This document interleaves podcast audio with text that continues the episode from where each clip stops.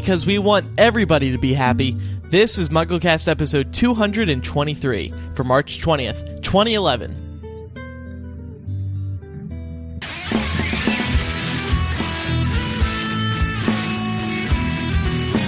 This week's episode of MuggleCast is brought to you by Audible.com, the internet's leading provider of audiobooks with more than 75,000 downloadable titles across all types of literature, including fiction, nonfiction, and periodicals. For a free audiobook of your choice, go to audiblepodcast.com slash mugglecast.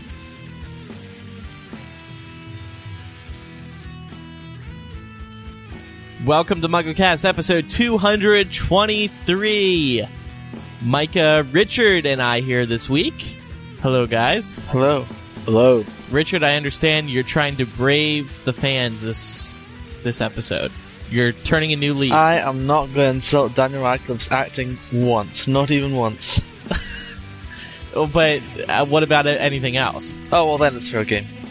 Oh, okay. I always thought that people were just upset that you just, you know, appeared on the show out of nowhere and then you were you were just trashing trashing the movie.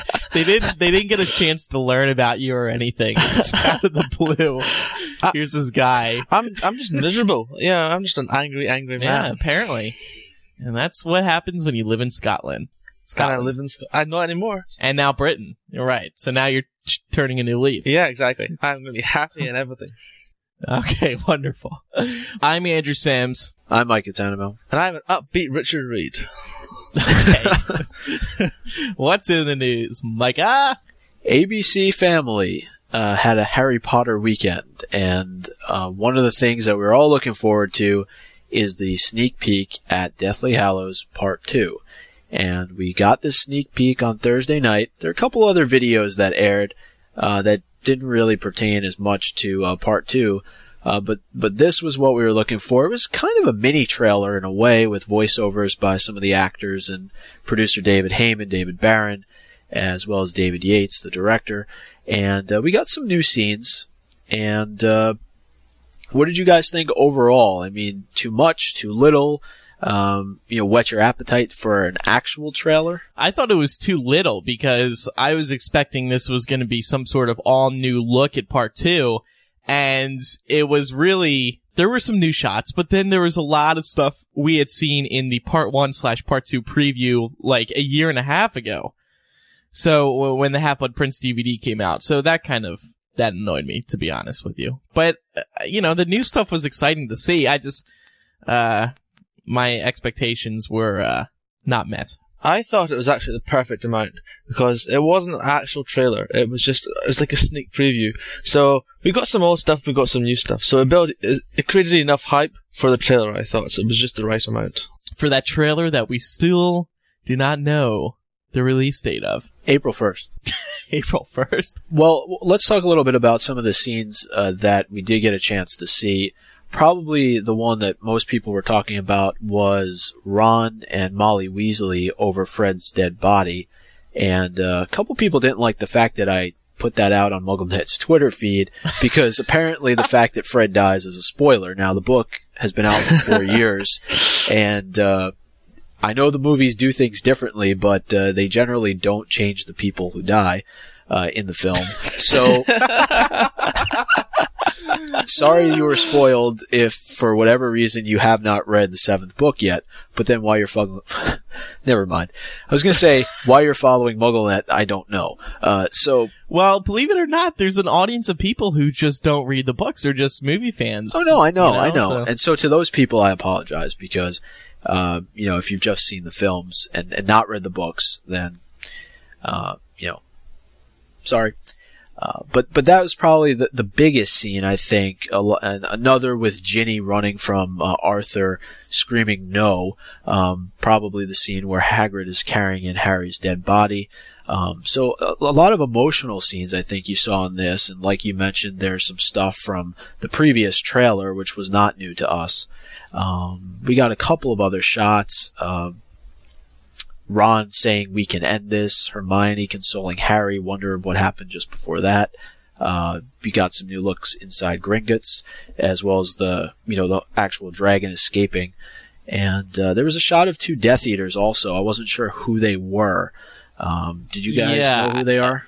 You know, I'm just watching again and I just passed that as you said that. I think the one in the far ground is the one who we saw in part one stopping the Hogwarts Express. Right. I'm not, but I can't remember who that was. Yeah. Uh, but I'm sure. any rate, yeah, I mean, it, it was a good preview. What, what can you say? The one thing that did stick out in that trailer for me was, do you know that scene where um, Harry and Voldemort's wand are they're sort of doing battle together, and you you see like the the light attacking each one. I'm guessing that was never in the book, was it? Because they were surrounded, they were they weren't surrounded by anyone in that scene in the in the preview, but when they fought in the book, you know, almost all the characters in the story were around them in Hogwarts. Yeah. Well, not to mention it, wa- it was in the Great Hall too, whereas this appears to be in the courtyard. yeah, outside by themselves. Yeah. And, and then there's also that shot of Voldemort holding Harry around his neck. And that's not from the book either. So it's going to be interesting to see what the hell is going on here. I mean, maybe there is still going to be a final scene in the Great Hall. Maybe this is like a, a the the one outside is like duel one, and then one in the Great Hall is duel two. See, I just don't know how they couldn't make that completely loyal to the book. I think that is the scene where Voldemort dies. I think that's where the spell will backfire on him. Um, I reckon they've just skipped out of the Great Hall and they've kept outside just Harry and Voldemort. And then what? Like people like finally catch up to where the action was and they see what's taken place. Yeah, I can just imagine them all slow, slowly walking over to Voldemort's corpse. And giving him a good kick in the side. Yeah, Yeah. picking him, spitting on Spitting him, on him. tossing their shoes at him. well, uh, you know, a couple of other things we did get a chance to see. Um, one of Snape, where he looks like he's backing up uh, against a window. Uh, it probably is right before he dies. That that was a scene I think that was also in the previous trailer. And uh, we did get a, another shot of him though outside of the Potter's house in Godric's Hollow, and that was another Yeah. scene that a lot of people were talking about. It looks like obviously they're going to do those flashbacks, uh, and they look pretty good. yeah, yeah. So it's exciting, and uh, the Harry Potter weekends. I know a lot of people were watching because I was looking through the MuggleCast email, and we were getting a lot of emails about questions or things people noticed while watching the Harry Potter weekend. Uh, while watching those, you know, older Harry Potter movies. Yeah, and, and, and yeah. one other scene, real quick, that uh, that I saw looks like uh, somebody is is putting up a protective spell or breaking that uh, orange orb, whatever you want to call it, that's around, Around Hogwarts. Hogwarts. It's like this blue spell. Uh, so that that should be cool to see because that there's that scene in the book where McGonagall uh, makes all the things come to life and and you know, makes Right. Hogwarts come to life and, and defend itself. So uh, that's I think that's probably what that was. But uh, it's going to be interesting to see this. I mean, it, it's slowly starting to uh, to happen now. We're we're getting the previews and hopefully the trailer soon. And Slowly but surely, uh, people are thinking maybe the trailer will come with Sucker Punch, which is a Warner Brothers film. And we know Warner Brothers likes to release the Harry Potter trailers with Warner Brothers movies, so we'll see. Yep. What else is going on in the news? my favorite movie, uh, and yes, I'm being sarcastic. Uh, Prisoner of Azkaban was honored uh, by First Light Awards with the film of the decade. And uh, look, I'll uh, I'll just report the news. You guys can discuss it as you like. Uh, this award is voted uh, for by the public in association with uh, the BAFTA's Kids Vote, and it's chosen by kids aged five uh, to fifteen. And uh, this was an award that uh, David Heyman uh, uh, received Accepted. accepted, yeah, uh, for uh, the Potter franchise. He's actually presented uh, with the award uh, by Clémence Poésy, and so interesting connection there. But I just, listen, it's good that Harry Potter is being you know, recognized won now. this award. No, no, no, but, but first of all, this, this, uh, these people who gave their award, like, it's kind of random. You know, it's no Oscar.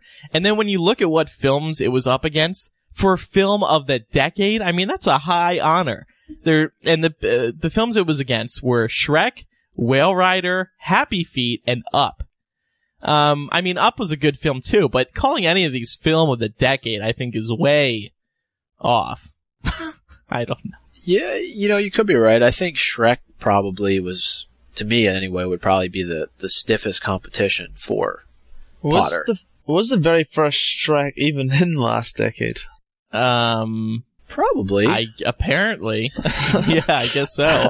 Early on, but eh, all right. Well, cool. Good for a Prisoner of Azkaban. Before we continue with today's episode, we'd like to remind you that this week's episode is brought to you by Audible.com, the internet's leading provider of audiobooks with more than 75,000 downloadable titles across all types of literature and featuring audio versions of many New York Times bestsellers. For listeners of this podcast, Audible is offering a free audiobook to give you a chance to try out their great service. It's a hot series lately. You should definitely check it out. So for a free audiobook of your choice, such as The Girl with the Dragon Tattoo, go to audiblepodcast.com slash mugglecast. That's audiblepodcast.com slash mugglecast. We thank Audible for their support of Mugglecast.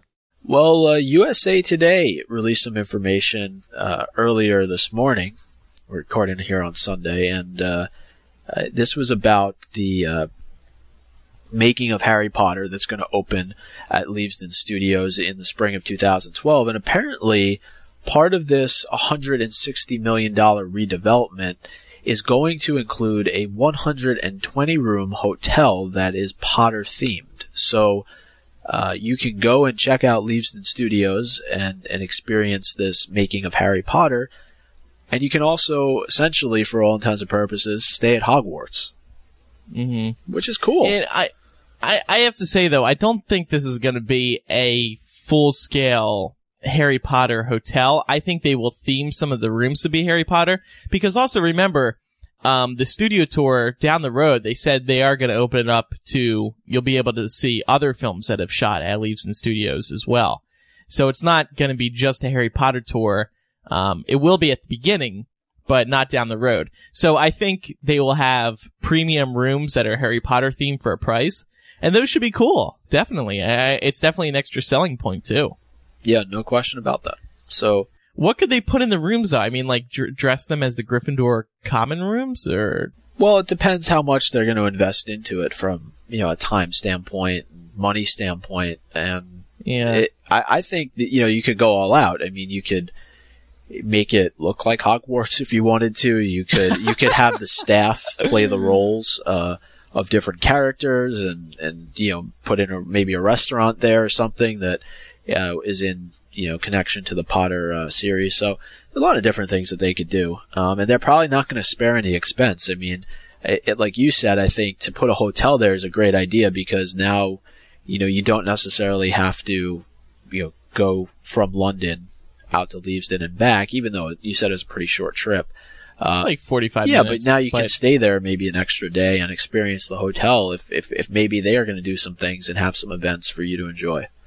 Yeah, and they, I mean, you know, if you think about it, they could almost make it like how the Harry Potter theme park in Orlando has the three broomsticks, the Hog's Head. I mean, you could have a restaurant and bar in there, but I, I still think it's not going to be complete, like a complete Harry Potter hotel, because like it would only, people would only stay there if they're going to the museum. It's just not a good location for that kind of thing, I don't think. Yeah, but it, but it is clear that they're looking to take advantage of, of this Yeah, Studios yeah. renovation because, you know, so much talk has been going on about the fact that there's not a Potter themed park in London, uh, or in England. So it, it, it, I think they're trying to compensate for that fact now by putting as much Mhm. probably into this area as they possibly can. All right, so that's exciting, Micah. But th- tell me more. I need more exciting news. More exciting news. Harry Potter the exhibition is not going overseas. It's not done with its North American tour as was uh, initially thought and reported.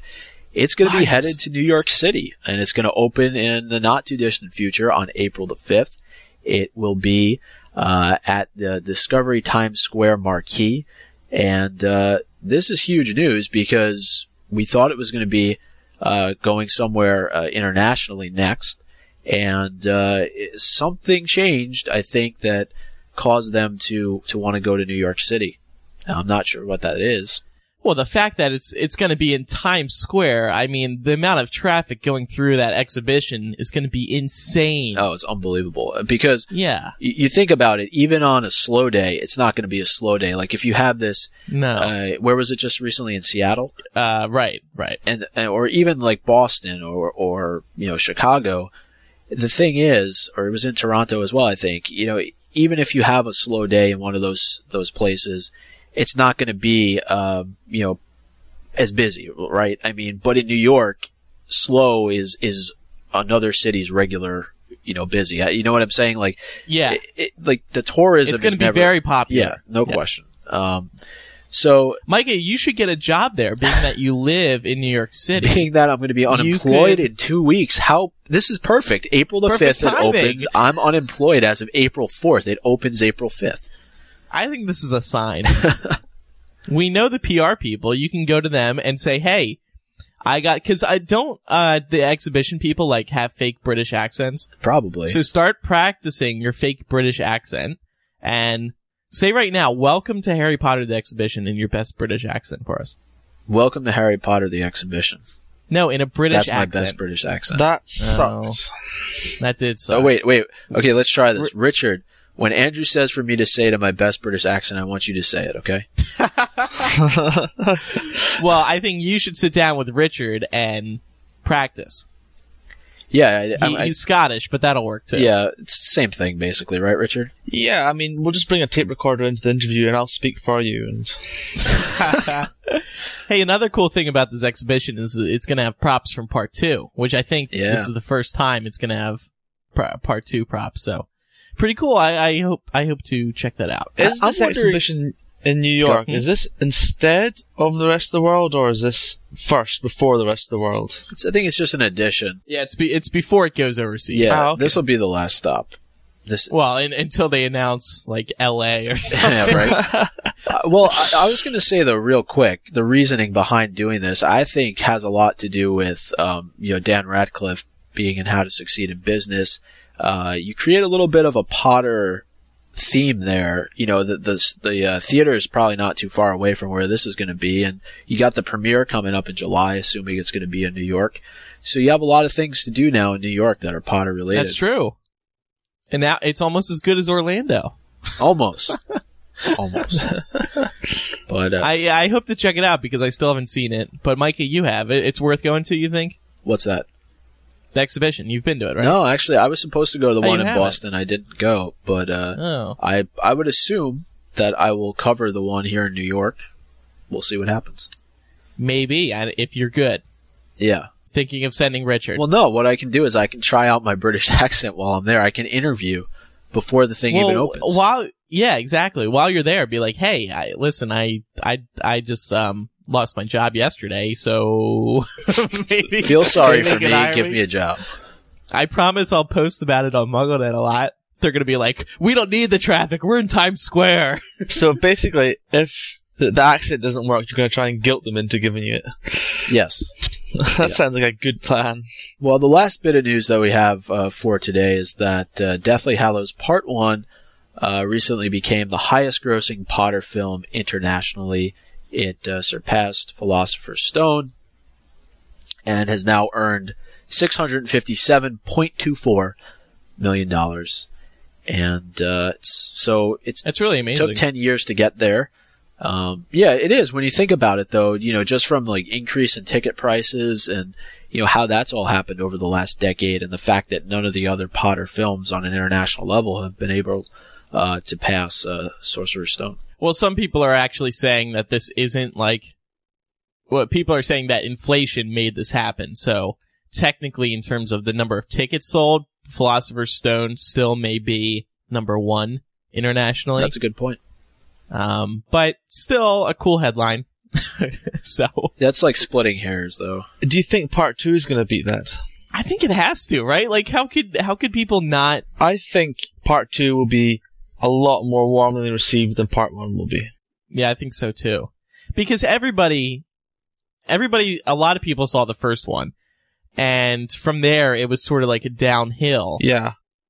So I think everybody will be really interested to see how the series ends. So Yeah, I think so too. Yeah. uh, I- What do you think? I mean, we've talked about this before, but the potential for it to cross the 1 billion mark, I think is pretty good. I think right? collectively it will, but I don't think it will by itself.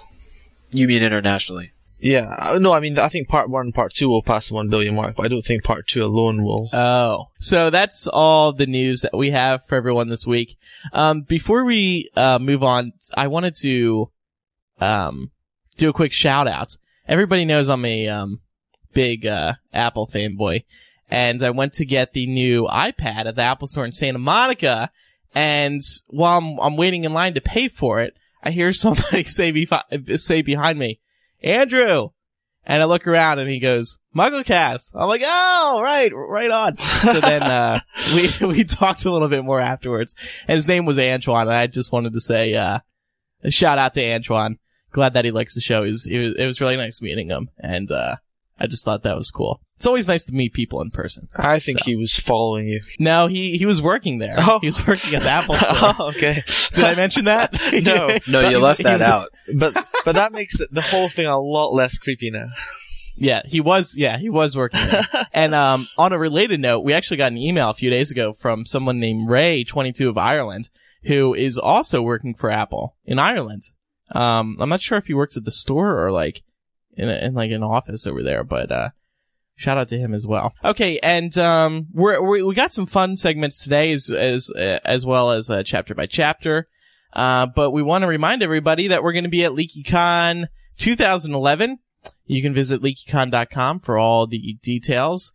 Um, we're going to be putting on at least one podcast.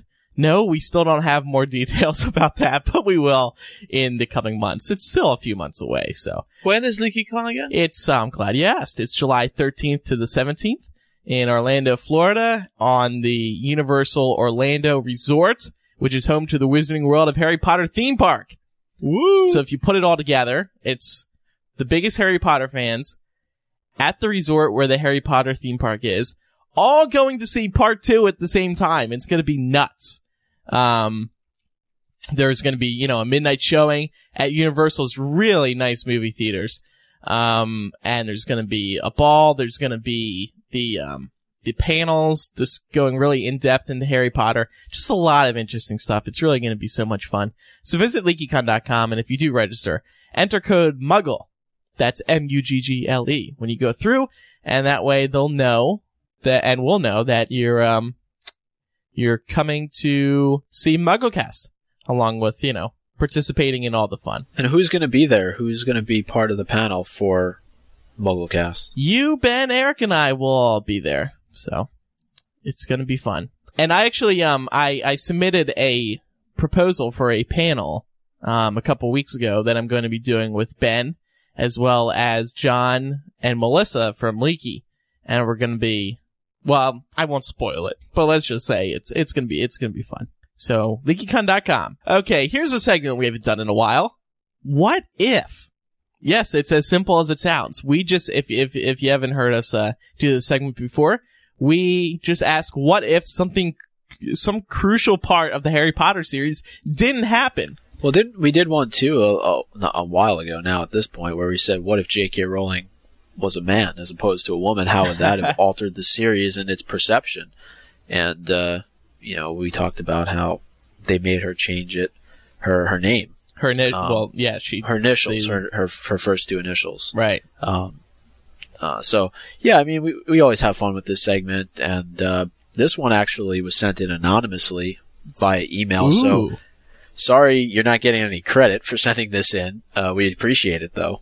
So what is it? It's what if Dumbledore had given Tom Riddle the job as Defense Against the Arts teacher, Dark Arts. Well, we know Hmm. Tom really wanted the job, but he never got it. Do, do you think there would have been, well, what do you think, Micah? Do you think, uh, Tom Riddle would have been a happier person? It is possible. I, I- I think also it would allow Dumbledore to keep an eye on Tom Riddle. That, you know, maybe he doesn't go and become uh, Voldemort, or at least not the same level. Uh, I don't know. I mean, it's it's a good question, and uh, I think though, whether or not he got the job, he was still evil. Even, you know, while wanting that job, not knowing what Dumbledore was going to ultimately tell him. Um, I think he still would have turned out bad. Maybe he just wouldn't have been Well, I don't know. I was going to say maybe he wouldn't have been as bitter towards Dumbledore, but I, I don't, I don't think that would have been the case actually. Because evil's evil. You're not going to have favorites who are who are on the opposite side. Tom and Dumbledore still had their disagreements. And he cursed the position. Remember I, that. I know we try not to think about how it affects the plot later on, but you know, if he doesn't curse that position, then things probably play out a lot differently in the series. Uh, so, what do you think, Richard? Well, I reckon that if he had, if Dumbledore had given him the job, I reckon that it would have meant Dumbledore would have died a lot sooner. Because either way, Tom Riddle was going to become Voldemort, and he kind of was at that point already. He was already using that name, and he- he's already doing a lot of you know really nasty stuff. And Dumbledore knew this, and it was only going to get worse. I suspect if he was at the school, Dumbledore would have been forced to challenge him about it. And because we know the prophecy, Dumbledore wouldn't have won. Um, I reckon Tom Riddle may have killed him. Mm. he also probably wouldn't have given him the position to protect the students. I think, you know, not to say that all the people in the regular world are, you know, fair game for Tom Riddle slash Voldemort to go out and kill, but I think that, you know, the students would be in grave danger having somebody so obsessed with dark arts teaching them and, you know, possible to create this breeding ground for Death Eaters and, you know, other evil wizards if, if he's within Hogwarts educating them on things. On the bright Yeah. side, if he was still there, the students would have learned a lot of really cool shit. well, That is uh, true. if any of you listeners have uh, any ideas about this question, feel free to send them in. Just go to mugglecast.com and click on contact, and then interested, we'd be interested in hearing your theories behind uh, what would have happened if Tom Riddle got the job as Defense Against the Dark Arts teacher. I like what Richard said though about Voldemort, uh, about Dumbledore meeting his downfall a lot, a lot sooner, or his death a lot sooner. Yeah, yeah. Let's now move on to chapter by chapter. Micah is a brave soul. He's doing two. We're doing two chapters this week, and um, uh, Micah's guiding us, leading us through both of them. Um, I'm because gonna try. I was I was busy this week, And I was Moving. lazy. and Richard was lazy. I was focusing on being upbeat. That took all of my attention. That's a sad life, then. Yeah, I had like balloons and, and everything going on, and jumping up and down, cheering Balloons. and smiling a lot, smiling a lot. This is Uh, moving those muscles in my Were face. you, were you whistling happened. as you walked down the street? I was, I was skipping, Micah. I was skipping down the street. Da- Oh. skipping Go ahead, down Micah. to Head- Hagrid's theme. All right. Well, uh, chapter by chapter this week, uh, we start with chapter 32, Goblet of Fire, Flesh, Blood, and Bone. And, uh, Harry and Cedric are transported to the graveyard. And, uh, that's where the, the last chapter, uh, left off. And, uh, this raises a question for me about port keys because up until this point, how we've seen port keys be used is that they are very specific in terms of the times that you're allowed to use them. And it seems like this port key is just to the touch. So whoever touched it first, or in this case, Harry and Cedric touching it at the same time, they're transported.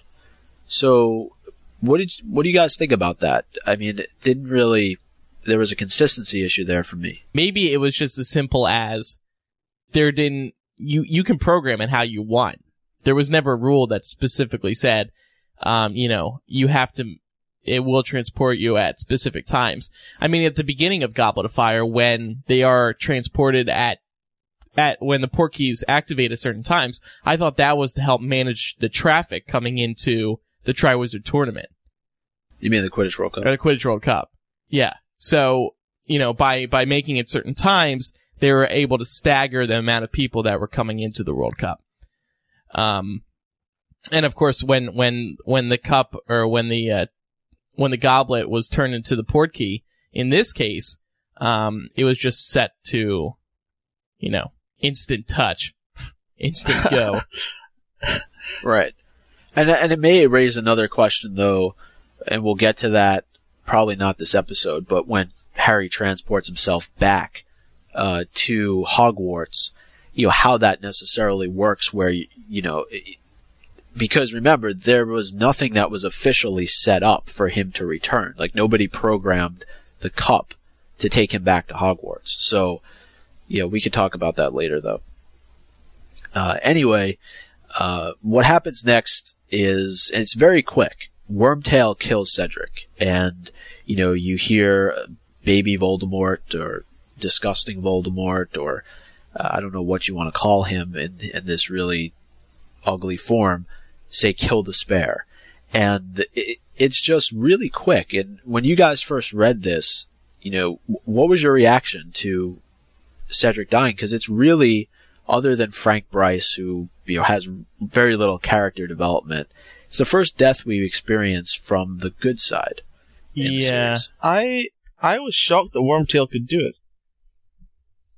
Um, he's not portrayed as a very good wizard, and we know from Fake Moody's earlier defense against the dark art classes when he talks about unforgivable curses.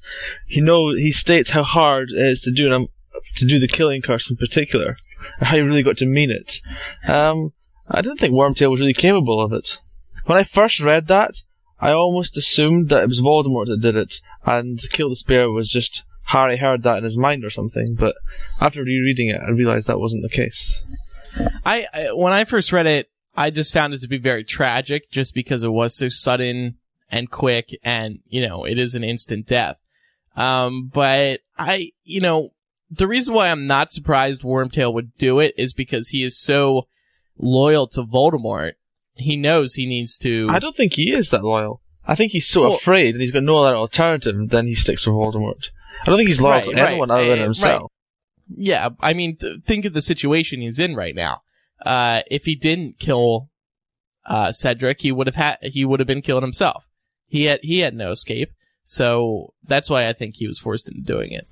So th- this is the first true death that Harry experiences in the series, and uh, one of the things that comes out of this, and we see at the beginning of Order of the Phoenix, is that Harry is now able to see Thestrals, and uh, this is a question we get a lot, and is a question that J.K. Rowling answered. So I just wanted to touch on it really quickly. And the question goes something like this. Why could Harry see the Thestrals in Order of the Phoenix? Shouldn't he have been able to see them much earlier because he has now seen uh, Cedric die, but also, you know, people would ask, well, didn't he see his parents die? Didn't he see Quirrell die? And J.K. Rowling responded by saying, I've been asked this a lot. Harry didn't see his parents die. He was in the cot at the time. He was just over a year old. And as I say in Philosopher's Stone, all he saw was a flash of green light. He didn't see Quirrell's death either. He had passed out before Quirrell died. It was only told about it by Dumbledore in the last chapter. He did, however, witness the murder of Cedric, and it is this that makes him able to see the Thestrals at last. Why couldn't he see the Thestrals on his trip back to the train station? She's talking about at the end of Goblet of Fire.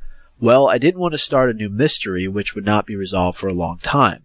At the very end of the fourth book, I decided therefore that until Harry is over the first shock and really feels what death means, when he fully appreciates that Cedric is gone forever and that he can never come back, which takes time whatever age you are, he would not be able to see the Thestrals. After two months away from school, during which he has dwelled endlessly on his memories of the murder and had nightmares about it, the Thestrals have taken shape and form, and he can see them quite clearly. So we do get this question a lot. I guarantee you, you can search our inbox and So does Joe. yeah. Well, that's why she answered it. So Yeah, hopefully, Well, it But- is a, it is really good answer, and you see again how Joe has been very organized from the start of the series. yeah, I think there are things in her answer that she was able to cover, uh, but I think generally speaking, she had the answer in place. Like Mhm. like you said, she was very organized in how she had planned things out, and um, you know, it's a great question, and I think she gives a really great answer, uh, especially in, in terms of Harry having to understand what death is, and you know, having experienced it firsthand. So, um, Harry does, of course, see what has happened to Cedric, and uh, Wormtail goes about tying him up uh, to the uh, the grave of Tom Riddle and uh, Senior, and uh, Harry doesn't put up much of a fight. Now, remember, his leg is injured, his uh, his head is you know searing with pain. And uh, but it surprised me because going back to what Richard said about Wormtail, you know, casting the the killing curse, Wormtail's not a very strong character. You know, even in a weakened state, I would think that Harry would be able to to fight back a little bit more. It could have been maybe too that Harry is still kind of in shock about this situation. I mean, it completely came out of nowhere. One minute he was he was fighting in the Triwizard tournament, and suddenly he's face to face with Voldemort and Wormtail, and uh, maybe that could have affected his fighting abilities a bit. I think he's probably just fatigued. I mean, he's just going through an entire That- tournament, yeah, that's- an entire maze. He's, he's been stabbed in the leg thanks to that spider, and he's only 14. I guess he's had a pretty hard day. You can forgive him for wanting to sit down for a little while. That is very true. Okay, so uh, Wormtail resurrects Voldemort, and uh, you know it's, it's kind of this seance of sorts: bone of the father unknowingly given, flesh of the servant willingly given, blood of the enemy forcibly taken. And you know, it, it- did you guys think there's any religious connection here? Is it almost like the resurrection of Christ? You know, except on the evil side of things. Uh, you know, was there any sort of religious connection here for you? It was more the resurrection of the Antichrist, I think, than. Yeah, well, yeah, that's probably better put. Yeah, maybe. yeah, I never thought about that, but that's a good point, especially the way that it's worded. Bone of the father unknowingly given, flesh of the servant willingly given. So uh, now Voldemort takes on the human form for the first time, really in the series. You know, we dealt with Quirrell in, in, in Sorcerer's Stone. We dealt with uh, the diary version of Tom Riddle Jr. in Chamber of Secrets, and he was pretty much absent from Prisoner of Azkaban. So now Voldemort. He was actually altogether, wasn't he? Yeah. So so now he's back in full form. You know, how do you think this affects Harry seeing his enemy now face to face? He's real. He's alive now. I suspect the one thing that went through his head that moment was, ah, crap. well, it must have been it must have been extremely frightening for him. I mean, had had Harry ever even like really seen a photo of Voldemort other than hearing you know the, the accounts of other people talking about how scary and evil he is? Um, this is really Harry's first look, and it must be extremely frightening. I'm guessing And there weren't any photographs, given that everyone, no one would refer to his name, let alone what he looked like. Yeah, and nobody like stopped to take a picture when he was uh killing everyone. Hey, Dark Lord, come over here. Can I get for your a photo, signature? Say cheese. Snap. I'll tag you on Facebook later. Well, he is on Twitter, right? he is Lord underscore Voldemort seven. We interviewed him. Yeah, he he does a good job. He's a pretty funny guy, actually. So uh, next chapter, chapter thirty-three, the Death Eaters, and uh, it's a little bit of a comical scene here between Voldemort and Wormtail because Voldemort asks for Wormtail's arm, and and Wormtail holds out the arm that he's you know sliced his hand off of, thinking he's going to get um, you know his hand back, and uh, Voldemort just kind of laughs at him and says, "No, the other one," and you know he it does that thing where he pushes his finger against the dark mark tattoo, and all of a sudden, the Death Eaters are called to him, and uh, you know it's it's kind of an eerie scene. You know, what if you're a Death Eater just going about your day to day life, and all of a sudden you feel the mark burned? I mean, it's obviously gotten more uh, strengthened throughout the course of this book because we hear Karkaroff and Snape talking about it um, at one point, but um, you know, would, would you be a little bit frightened? Would you run right back to the Dark Lord? Oh yeah, because they haven't felt it in how many years? So I mean, it's it's got to be like, whoa! I almost forgot what that was like. Yeah, 14 years, yeah. Yeah. I, I reckon they were all the Death Eaters were terrified apart from the ones in jail, apart from Bellatrix and her husband. Yeah. So, uh, Voldemort actually recounts, he, he has this conversation with Harry as he's waiting for what he refers to as his true family. We could talk about that in a minute too. Um, it- he talks about how he killed his father and, uh, how his mother had died in childbirth. And, you know, it's interesting because they say that Voldemort never knew love, but it does seem like everything that he has done, he has done because of what happened to his mother. Yeah. He's got mommy issues. No, I I think um I mean that's part of it, but some people, and I'm sure we've talked about this before, are just born evil. They have, they have this, they have this, they have this thinking in their head. They have this attitude that just doesn't go away. And, um, I think it's part that too. Do you think it was because he was Slytherin's heir? It could be, uh, I, but I Or does that make all Slytherins evil by default? Well, I mean, it could have been a perfect storm of things. I mean, I'm sure we could come up with a pretty, uh, a decent list of things that have, have, have pissed Tom Riddle off over the years. But when he was a child in the orphanage, he was still a grumpy little sod then, even before he knew much about his mother or father. Right, right. So, you know, and, and as is emphasized in uh, Half Blood Prince a lot too.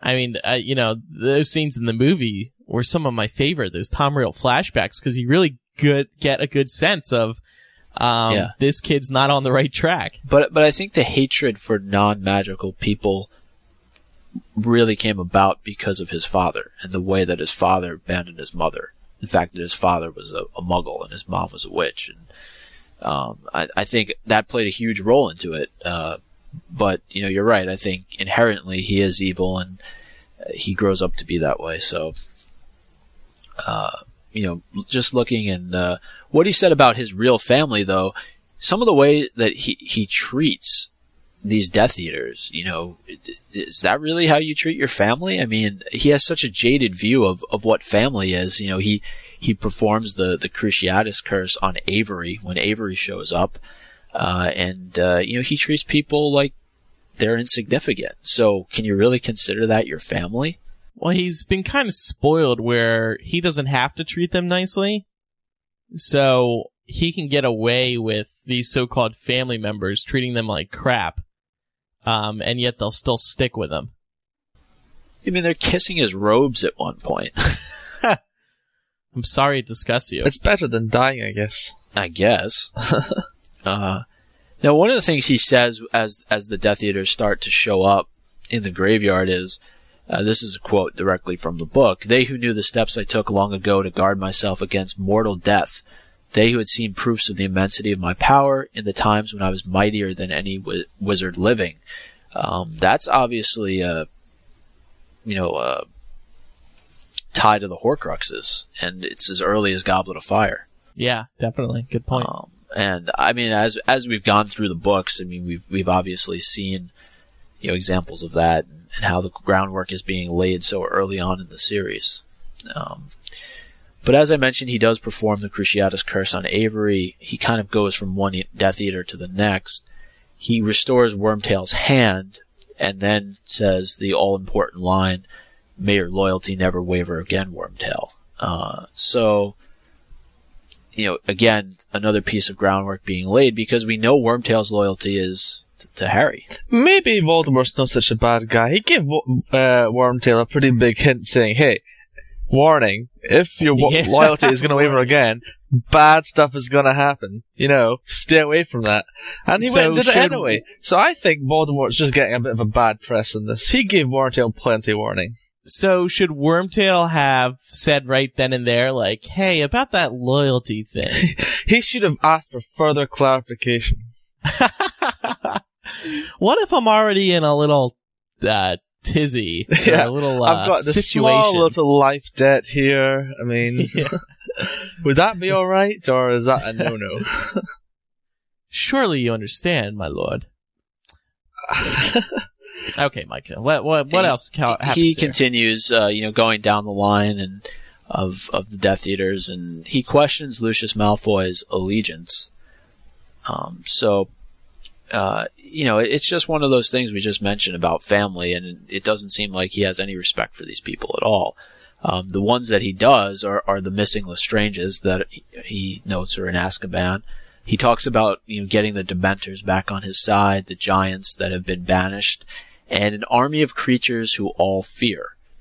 Now, uh, I thought this was talking about the Inferi, and again, as early as Goblet of Fire, they talk about these creatures. So, um, not something that I don't think I would have even picked up on reading it a second time. No. I.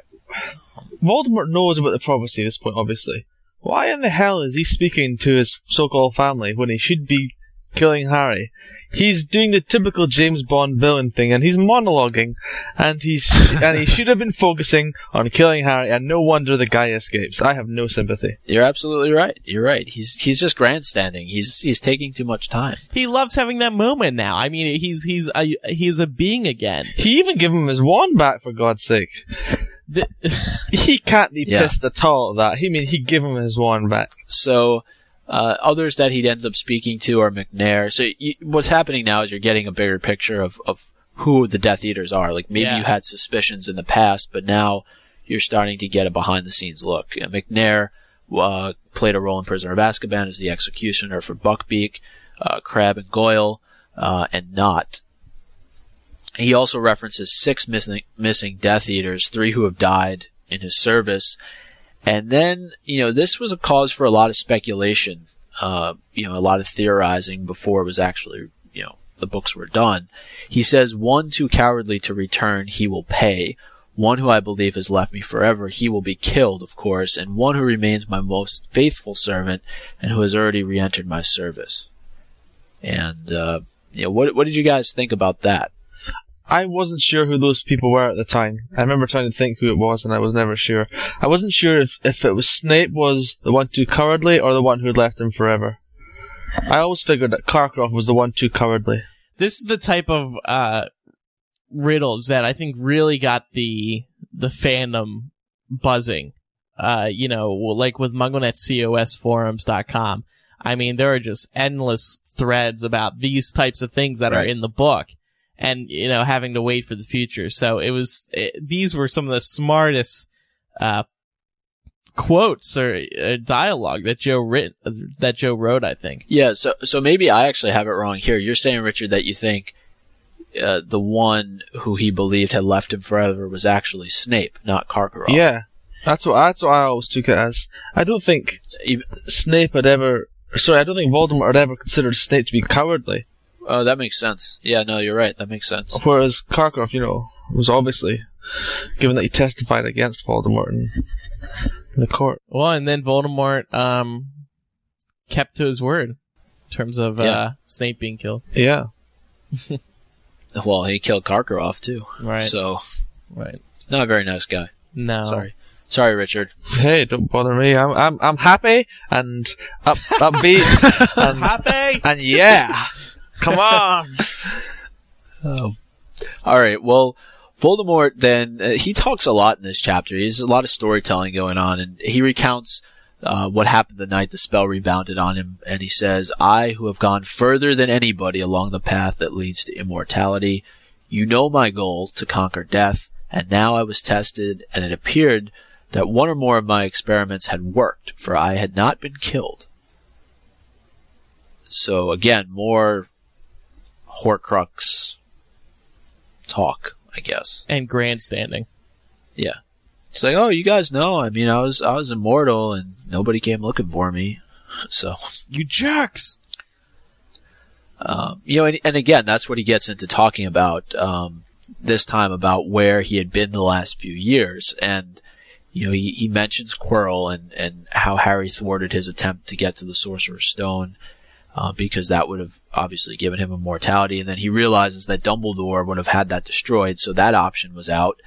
And uh, then he talks about Wormtail returning and his run-in with Bertha Jorkins, um, how it just magically happened, no pun intended.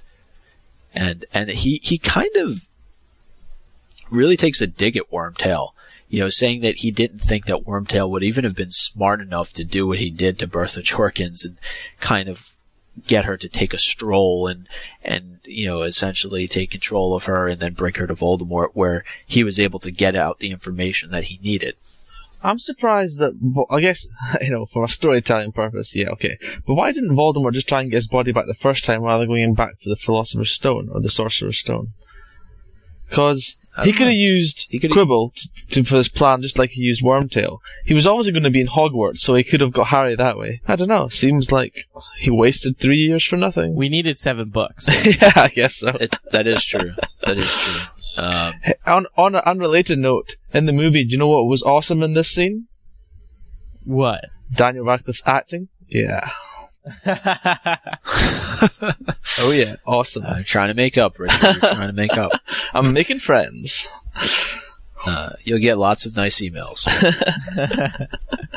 um, so he does talk about Bertha Jorkins giving up information about the Triwizard Tournament, and that uh, there's a willing Death Eater that would be able to help him. And so now you're, you're just trying to think because, uh, you know, Moody is an Auror. We know that. So it, I don't think even I was making the connection at this point that, you know, who is at Hogwarts that could possibly be, you know, assisting Voldemort at this point? You know, did you guys say, oh, something's not what it appears to be, or it's Karkaroff, it's Snape? What do you guys think? I remember at the time thinking it was too obvious for it to be Snape and Karkaroff, but I didn't suspect it was Moody. Yeah, yeah. I, I, I, I guess I thought it was probably one of those, either Snape or Karkaroff. But yeah, the whole Moody thing, I think, threw off everyone, despite the hints that you sort of get. I mean, a few chapters ago, we were talking about how Moody just happened to show up when, uh, Karkaroff was going crazy outside near, uh, Hagrid's hut. Yeah. It was just sort of subtle hints like that, but none of them were too clear. Karkaroff or Crouch? Uh, Crouch, sorry, not Karkaroff.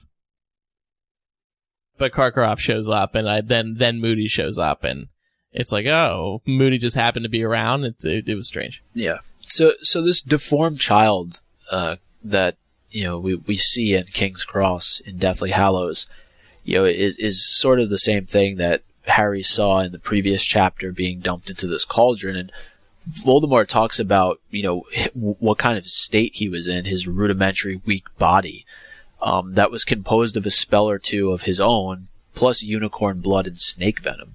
I mean, that's kind of a nasty combination of, of things. And, and that's how he lived, really, for, you know, the last, I guess, 13 years in this disgusting form of I thought he was only in that form when Wormtail came when found him. Wormtail got there. So I think he was just, he wasn't he just like a wisp, like a, a spirit almost that he was referred to before that, living in the, Yeah, in the Albanian right. jungle. So he wasn't even as much as a, sol- a solid body at that point. I think when Wormtail found him, he was able to use them to create a potion. Right, right. But it, it's still kind of a nasty thing. Like you think about compli- combining blood and venom, and then whatever spells Voldemort knows the, these dark arts. Uh, well, yeah, it's Voldemort. Of course, it's gonna be nasty. He's a crazy guy. Come on. So, um, I- but but my question is, why not go for a Horcrux? Why? no, seriously. No, I mean, I. Richard was talking before about you know, um, you know, him wasting time right now if he knows the prophecy, just kill Harry. But you know, when he was in that state, why not go for a Horcrux? Am I missing something that he would have need to have done in order to bring himself back fully? I don't think he would be any better off. I think his his I don't know if you call it soul or whatever still existed physically, even though his body was destroyed. So he was still mentally conscious. I think that's all the Horcrux give him. I don't think creating another one would have helped him anymore. Well, I'm not saying create any more of them. I'm saying using them to restore himself. Can he, can you do that? No, that's what that's my point. Yeah, I, I don't think you can. I think they just Oh. There was never any mention of that. They just keep you alive. I don't think you can use them to Right, get your body right. back. Okay. So, uh, you know, the chapter kind of wraps up uh, with Voldemort talking about Harry and, and how, you know, his escape was really lucky. And, you know, how his downfall was more due to this unforeseen magic, this ancient magic he should have known about and should have foreseen. And, uh, you know, the, the chapter comes to a close with, with Voldemort performing this Cruciatus curse on Harry, and he experiences it for the first time he's in pain. And um, you, you hear him say, you know, uh, to Wormtail, untie him and give him his wand, and and that's how it, it all comes to a close. It's time to It's duel. time to duel. But as Richard pointed out earlier, why? I know you got to advance the plot, but but let's go to the moment here. He's defeated you once. He's gotten away from you two other times. Don't you think giving him his He's wand? He's a slippery little Devil. yeah. I mean, I think I think wizards take great pride in the concept of dueling, uh, and maybe Voldemort wants to do it properly. He does it. He wants he wants the story to go down in the books that Harry and Voldemort dueled, went face to face, and Voldemort won. he doesn't want it. I this is just an idea. Maybe he doesn't want it to look like it was an easy death. easy kill. Would the same thing have happened as it did at the end of, well, near the end of book seven? Yeah. Where Harry didn't yeah, it actually would have die. had to have happened that way. Would that have happened again? Or did the reason he not die because he made some sort of sacrifice for everyone else? Yeah, I'm not sure, but I mean, I if uh, I mean Harry would still kind of be making a sacrifice in this situation. So Would he? Because the last time he didn't defend himself, he just said, okay, take me, kill me. And if he's fighting back, is he doing that? I don't know. Otherwise, it seems like it'd be very easy to avoid death in the Wizarding World. It's a good point. So that's it uh, for chapter by chapter this week. okay. If anybody has any uh, questions, comments, we we raised uh, Micah raised a lot of great questions, so feel free to email us again. You can just go to mugglecast.com and click on contact. Today's Twitter question. What are your thoughts on the Deathly Hallows Part 2 sneak peek? Sophia Jensen wrote, I thought the new stuff was amazing, but there was heaps of stuff we had already seen. Either way, Bonnie's no made it for me. I can't say I remember that when Ginny said yeah, no. she but, screams uh, no. Um, she runs away from Arthur. It looks like uh, Harry might be uh, dead. Samantha G wrote, Loved the preview, but disappointed that they showed Fred's body. The only part I really didn't want spoiled, but still great. You didn't really see it though. I mean, you, you just saw his head. Like, uh, you just saw like his hair. You didn't really get a good look at him. But, yeah. Evan Nave wrote, I am really excited to see Snape in front of the Potter house. Makes me think that they'll go into his love for Lily in depth. Maybe a sort of, uh, flashback or something? Yeah, it's probably part of the Prince's Tale. Yeah. AJ wrote, the ABC special showed enough new stuff while getting me excited to see the movie, but I think they shouldn't put so much out yet. Okay. So we're already getting those complaints. That's good. Ashley Hyde wrote, the sneak peek was amazing. I almost cried watching it. I can tell that this movie is going to be very intense and emotional. And lastly, Dana Barringer wrote, I like the trailer, but I wish they would have shown more scenes from the movie. A lot of the things were from the teaser trailer. Well, the things from the teaser trailer were also Well, here movie, here's so. the thing though for for people who say they don't want to see so much put out yet.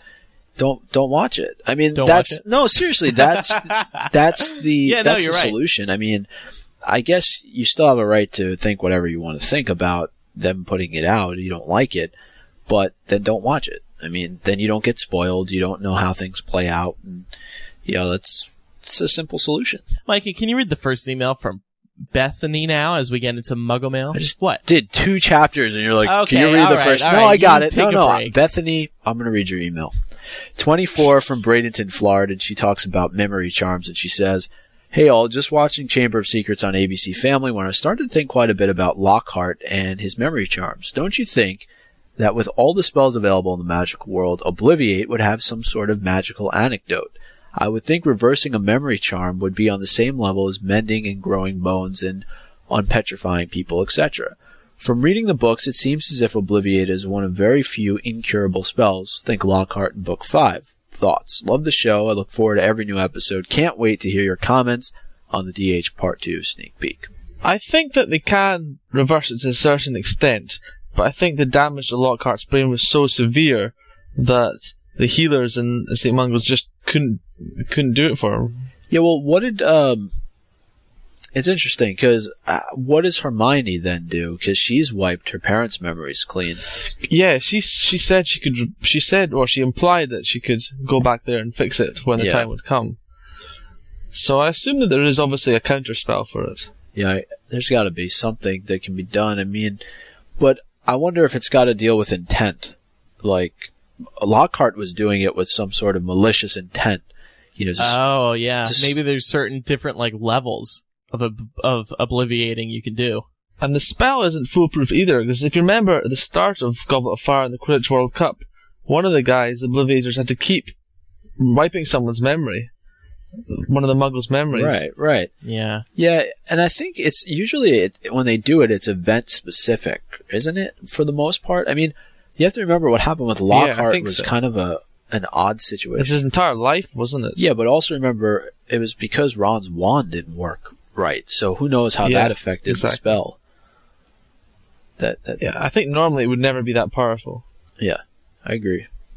Do you think they could have went back to the fa- found the um authors that um Lockhart stole the stories from and like bring them back to life? It's possible. I would. Somebody should. All those poor people.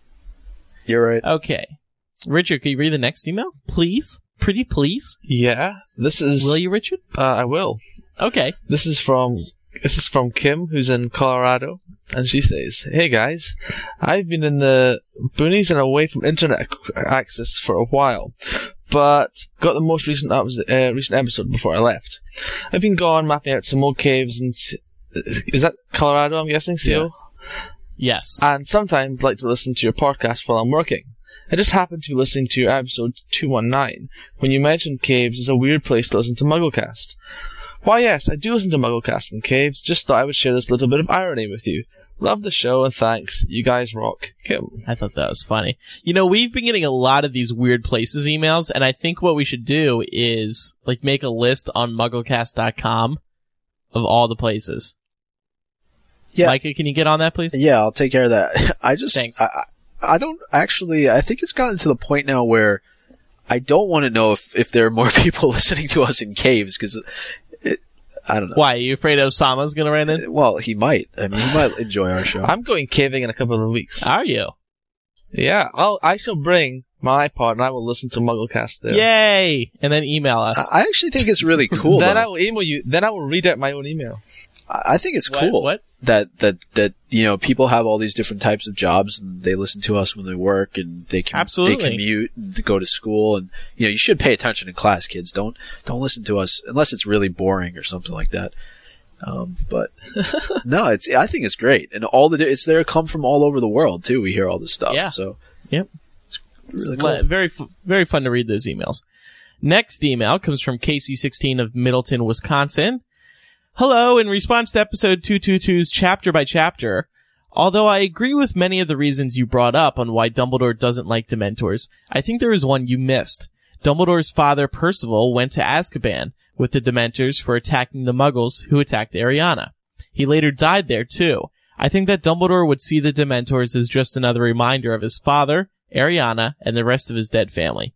I don't think that Dumbledore necessarily wanted to forget about his family. I just think that the, the Dementors were an added reminder of his tragic past. Thanks for reading. Stay awesome. Yeah. That's a really good point. Good email. Mm-hmm. And Micah, let's go ahead. Uh, Next email. Next email is anonymous, and uh, it's about Ben.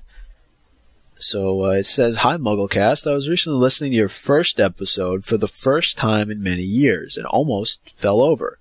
Did you know that Ben cracked the entire series in episode one?" At 1956 to 2042, Kevin asks, "Now, have you heard the theory that Harry, or Harry's scar, is a Horcrux?" Ben replies that since Harry must destroy all the Horcruxes before he can kill Voldemort, that would mean that Harry would have to first kill himself, then kill Voldemort, which really doesn't seem very likely. I just had to point out that Ben cracked the whole plot of the seventh book 20 minutes into your very first episode. Awesome. You should play that flashback on the show. I don't have it, but I think that's uh very interesting. Yeah.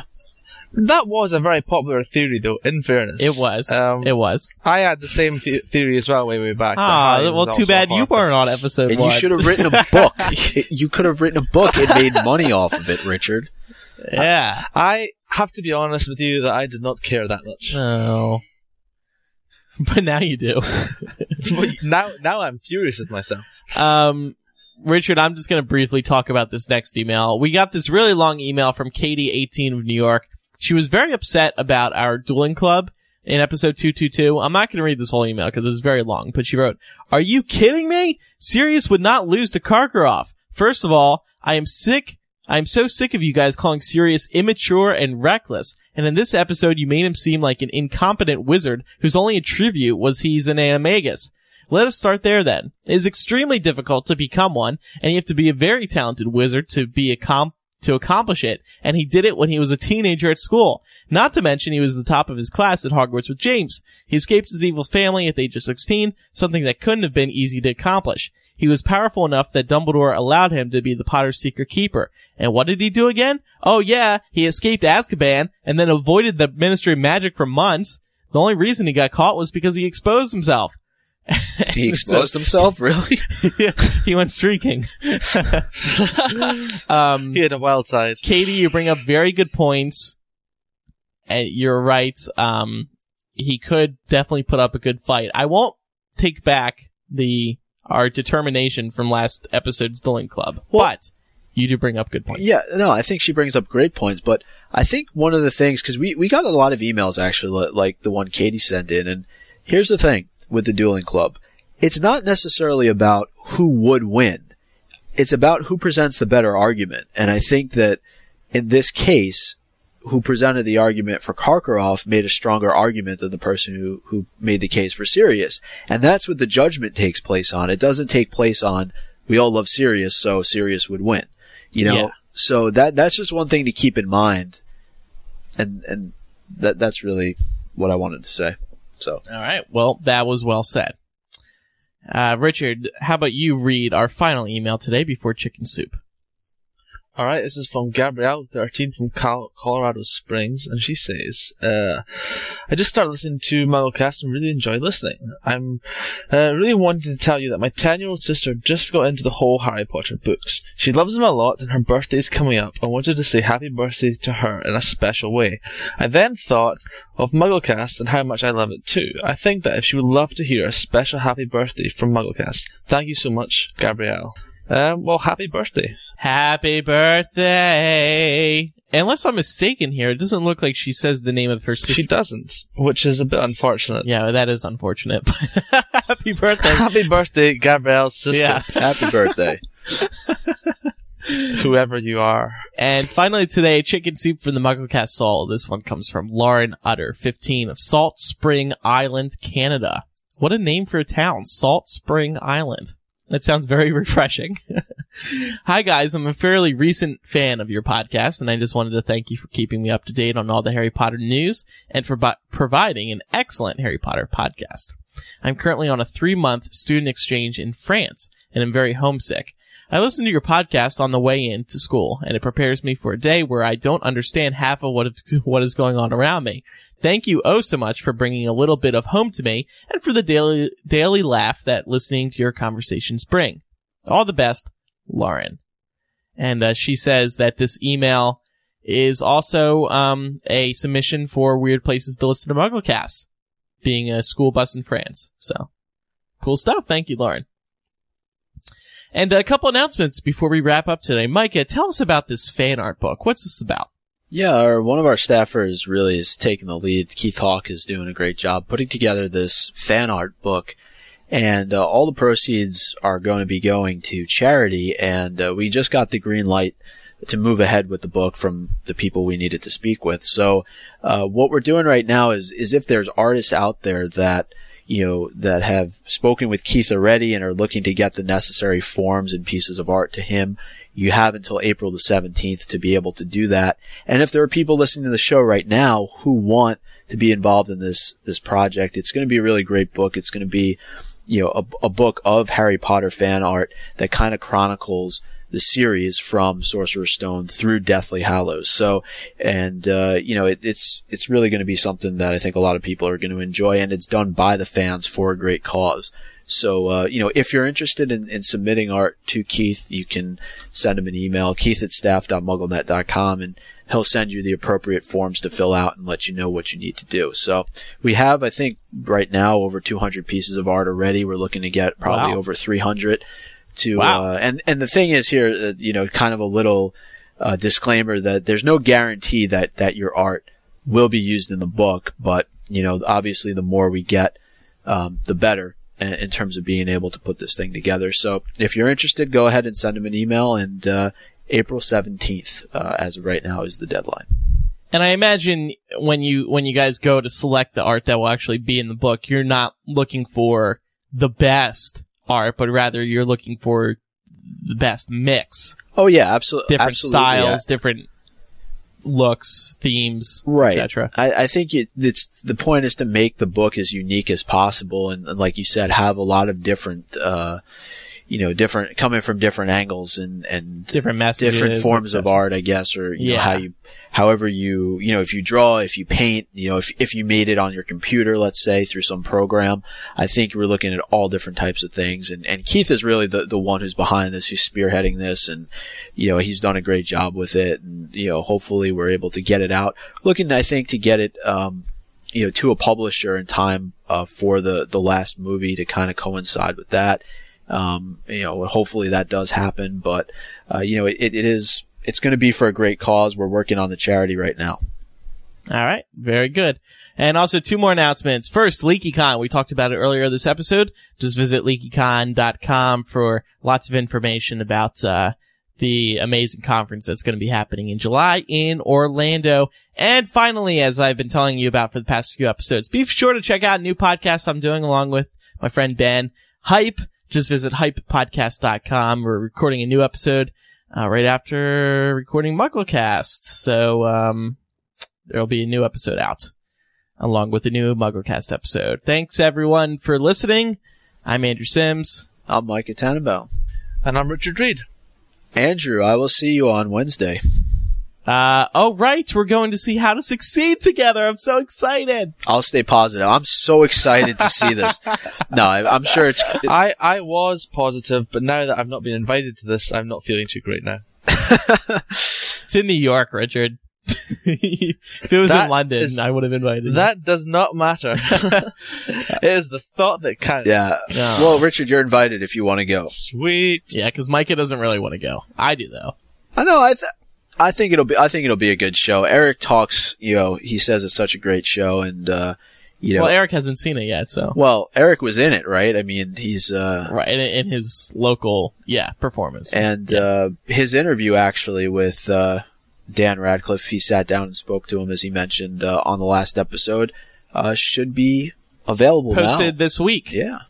this sometime this week. Yeah, on mugglenet.com. So keep an eye out for that.